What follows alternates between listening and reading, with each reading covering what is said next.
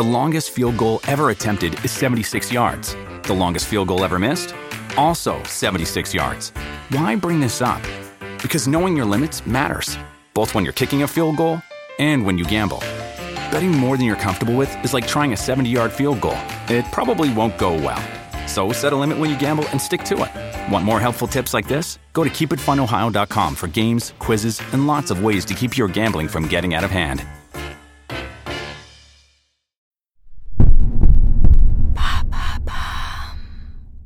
Salut, c'est Lorraine de Bababam. Vendredi signifie le jour de Vénus. Vénus est la déesse de l'amour dans la mythologie romaine. Et si vous écoutez True Story, c'est que vous aimez que l'on vous raconte des histoires extraordinaires.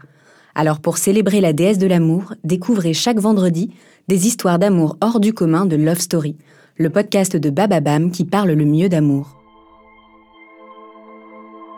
Verlaine et Rimbaud, les deux amants maudits de la poésie. Leur relation fut courte, mais orageuse, leur passion scandaleuse et dévastatrice. Pour eux, aimer, c'est se quereller. En deux ans, leur histoire a bouleversé leurs existences respectives. Une histoire de poésie, d'absinthe et de revolver, une histoire d'amour.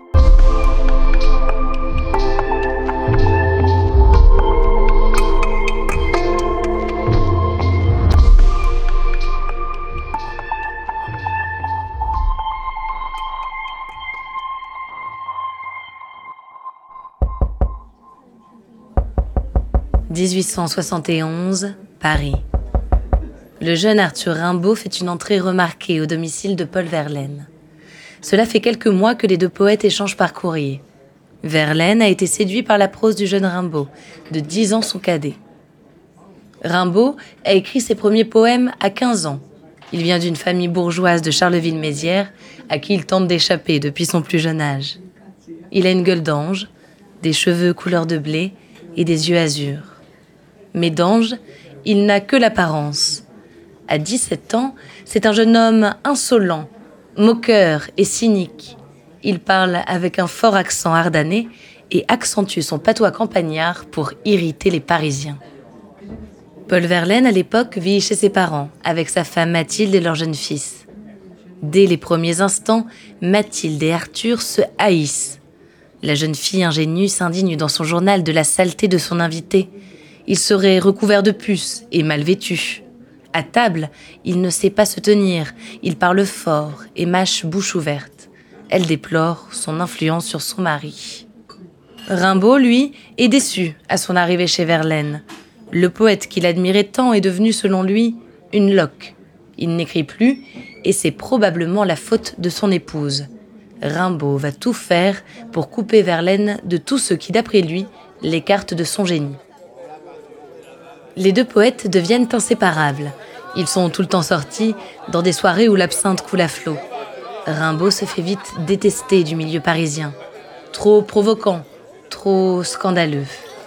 Sur le plan artistique, leur rencontre a quelque chose de rare. Rimbaud donne une seconde force à Verlaine et Verlaine recadre Rimbaud. Les deux génies se nourrissent. Ils décident de partir, tous les deux. Paul Verlaine délaisse Mathilde et leur petit garçon. Les deux amants mettent le cap une première fois sur Bruxelles. À ce moment-là, Mathilde n'abandonne pas. Elle se rend à Bruxelles avec la mère de Paul et ensemble, elles le convainquent de rentrer à Paris. Mais dans le train, alors que la frontière française approche, Rimbaud débarque d'un autre wagon. Il les a suivis. C'est à son tour de convaincre Paul. Les deux amants reprennent le chemin de Bruxelles. Après cet épisode, Paul, furieux, écrit à Mathilde. Misérable fée carotte, princesse souris, punaise qu'attendent les deux doigts et le pot. Vous m'avez fait tout. Vous avez peut-être tué le cœur de mon ami. Je rejoins Rimbaud, s'il veut encore de moi après cette trahison que vous m'avez fait faire. Paul et Arthur mettent ensuite le cap sur Londres. Là-bas, ils se querellent tous les jours, mais tel est leur amour, et ils semblent heureux après tout. Ils vivent sur l'argent envoyé par la mère de Paul. Ils passent leur temps à écrire et à boire. C'est pendant cette période que Verlaine nourrit le recueil Romance sans parole. Puis, un jour, c'est la dispute de trop. La légende dit que Rimbaud se serait moqué de Paul, rentrant des courses une bouteille d'alcool et un hareng à la main. Ce dernier entre dans une colère noire et embarque dans le premier bateau pour la Belgique. Nous sommes le 3 juillet 1873. Le lendemain, Arthur lui écrit. Reviens, reviens, cher ami, seul ami, reviens. Je te jure que je serai bon. Si j'étais maussade avec toi, c'est une plaisanterie où je me suis entêté, je m'en repens plus qu'on ne peut dire. Reviens, ce sera oublié. Quel malheur que tu aies cru à cette plaisanterie. Voilà deux jours que je ne cesse de pleurer. Reviens, sois courageux, cher ami, rien n'est perdu, tu n'as qu'à refaire le voyage. Nous revivrons ici bien courageusement, patiemment. Oui, c'est moi qui ai eu tort. Oh, tu ne m'oublies pas, dis.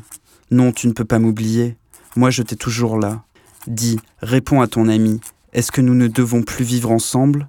Sois courageux, réponds-moi vite, je ne puis rester ici plus longtemps. N'écoute que ton bon cœur. Vite, dis si je dois te rejoindre.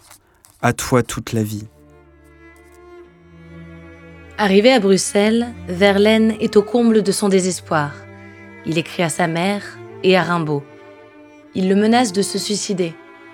Arthur rejoint Paul et sa mère dans un hôtel de Bruxelles. Le 10 juillet aura lieu le terrible événement, celui qu'on nomme Drame de Bruxelles. Alors qu'ils sont tous les deux sous l'emprise de l'alcool, Verlaine va acheter un revolver, dans l'idée de se suicider, dira-t-il plus tard. Un 7 mm à 6 coups. De retour dans sa chambre, il tire sur Rimbaud, une fois dans la main et une fois dans le sol. Nous sommes en pleine journée et la police interpelle rapidement Verlaine. L'affaire devient une histoire de mœurs et quand le poète est condamné à deux ans de prison, c'est plus pour son homosexualité que pour cet incident d'ivrogne. Le fait divers réussira en tout cas à séparer les deux amants tumultueux. En prison, Verlaine écrit beaucoup et se tourne vers la religion catholique. À sa sortie, lui et Rimbaud ne se voient qu'une fois, une seule. Ils n'ont plus grand-chose à se dire, mais c'est bien à Paul qu'Arthur confie les illuminations pour qu'il le fasse publier. Verlaine se retire à la campagne, déprimé d'avoir tout perdu. Son amant, sa femme, son fils. Les destins des deux poètes ne se croiseront plus. Mais leur histoire, aussi courte soit-elle, laissera une marque indélébile dans leurs deux esprits et dans la grande histoire, celle de la littérature et de la poésie.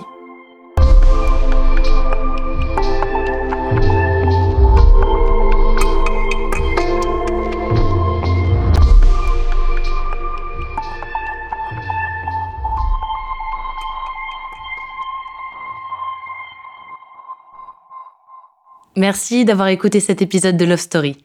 Je m'appelle Alice de Roide et ce qui me plaît dans les histoires d'amour, c'est leur fragilité. Elles reposent souvent sur des détails, des hasards et parfois des malentendus, et pourtant, elles bousculent les existences comme rien d'autre.